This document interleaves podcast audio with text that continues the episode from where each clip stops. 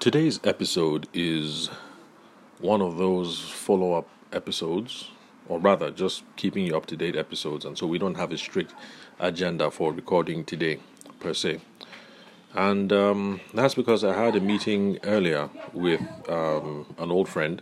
Her name is Chioma Okoro, and she currently works with Woot Lab. That is W O O T L A B, Woot Lab. Really cool logo. The OO is the infinity symbol, and I asked her about that today, and uh, well, she didn't give me an answer. She said she'll have to speak to the partners, and so she'll get back to me um, about that.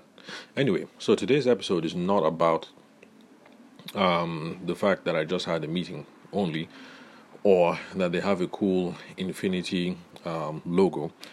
But um, in the conversation that followed during the meeting, where we are talking about all things uh, business related, uh, where their own business is heading towards. Oh, by the way, Woot Lab is a software development um, company, so we got to talk about some of the interesting projects that they're working on, trainings with the state governments, like I think Kwara State Government, and they also have something that is currently on the books for uh, Borno State.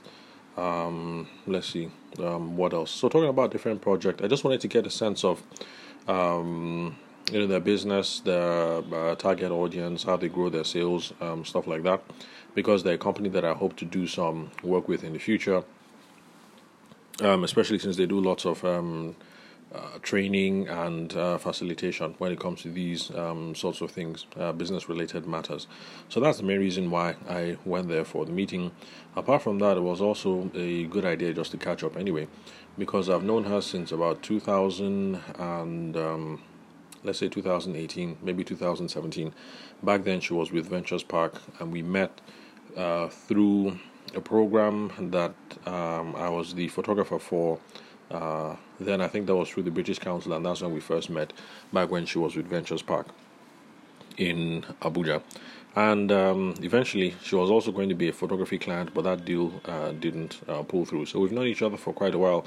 So it was a nice way to come and uh, talk business, uh, find out where it is that they're headed, um, and see how the interests can align. So anyway, in all that um, back and forth and random chatting here and there, that's during the meeting. I we're talking about my uh, part of my uh, business process and how I like to um, round up trainings and the follow up that I go through afterwards to be sure that people got uh, value out of the occasion.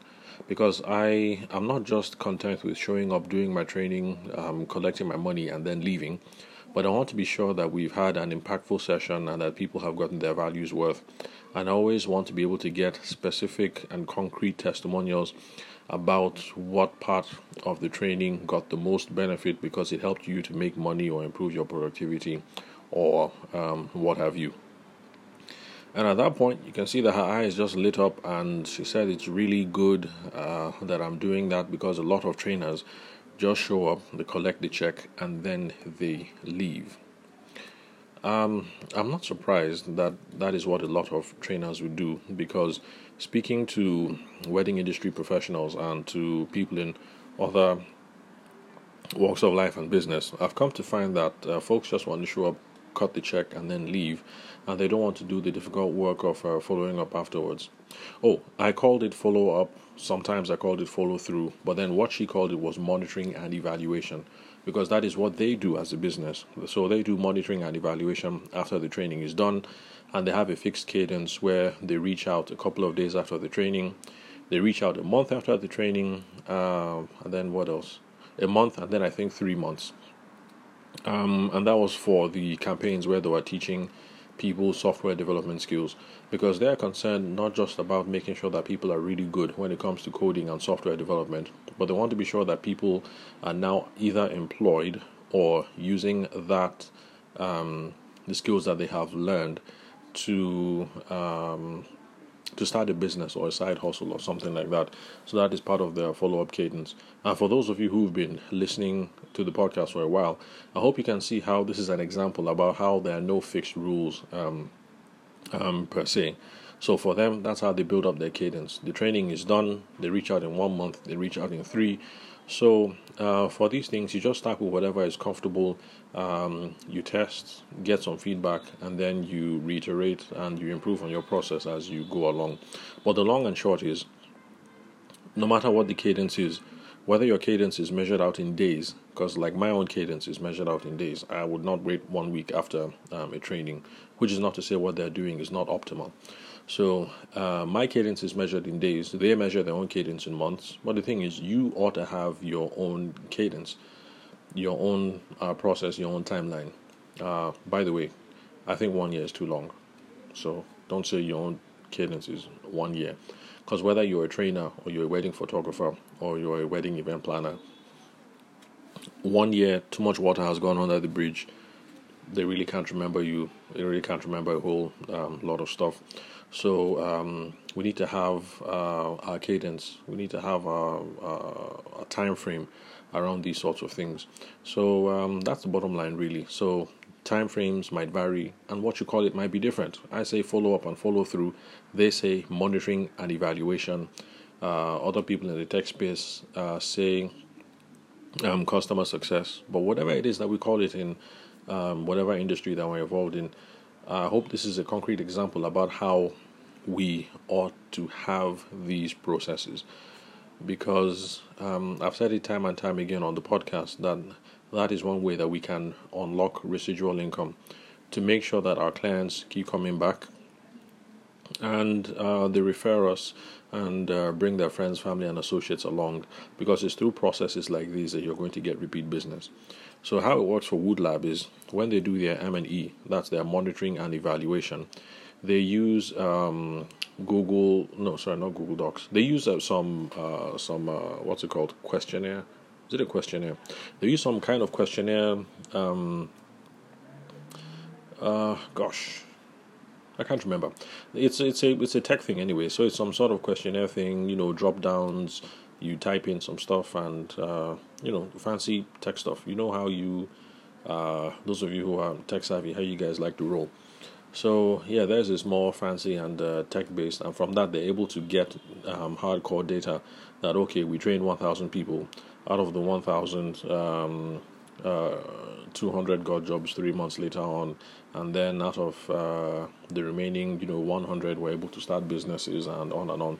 So when they get that hardcore data, that is what they now use to ap- approach um, other stakeholders and other partners to see if they can scale the program or roll it out in another region. And that's really smart. So you do this training, let's say in Taraba State, and then you take the data and then you can go to the Kano State governor and say, look, this is what we did for a brother in Taraba. We showed up, we rolled up the campaign, we trained 10,000 people. Out of that 10,000 people, we're able to see uh, that we got uh, 2,000 into job placements and we're able to get uh, 500 uh, people to start off um, their own business. So, this is hardcore uh, data. This is raw data that can be used as part of your business presentation to get um, other uh, to get to get other other gigs. And so, this is an example about how um, you can use follow up opportunities to get um, other business opportunities in the future. So, for those of us in the wedding space, of course, it will be tied much more directly into referrals and um, yeah, referrals and things like that. But anyway, the bottom line is um, it's something that we ought to be doing, not just in our wedding, our wedding businesses, but in whatever other business that we have on the side. And finally, I hope this is an example of how um, keeping in touch with your former clients is a good idea. Whether you meet them in NGO work, excuse me, or whether you happen to meet them because um, you were the uh, they were your clients in wedding work, or they could have been potentially your client clients because Chioma and I. That's also another thing that. Um, another point kind of that pushed our relationship further because we happened to be um, talking as wedding vendors at a certain point. So, um, what was I? Okay, yeah, so I hope this is an example about how it's also important to keep in touch with your um, previous clients because you don't know what business opportunities might come out of it. So, a couple of years ago, that's what we happened to be talking about. we happen to be talking wedding related affairs, but then you push it down three or four years uh, later down the line, and we're now talking about business opportunities uh, in the tech space and the human development space. So let's not have this mentality, please, that weddings are one and done. The thing is, even if a wedding is one and done, let's keep in touch with our clients because um, networking just makes business sense. You don't know what the future holds, so let's keep in touch with our past clients and let's uh, network um, wisely. So, yeah, that's it for today. No strict agenda, just to fill you guys in on folks that I'm uh, talking to, that I'm out about, and that I'm meeting.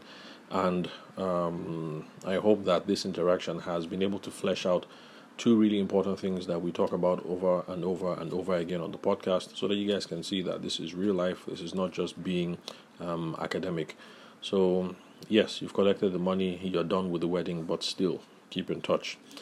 And yes, you've collected the money uh, and you don't want any more hassles. You just want to move on with your life, but still come up with your own M&E process, monitoring and evaluation, or with your own customer success process, or with your own follow up and follow through or relationship building process or whatever it is you want to call it. These things are really, really important because we have collected the money up front.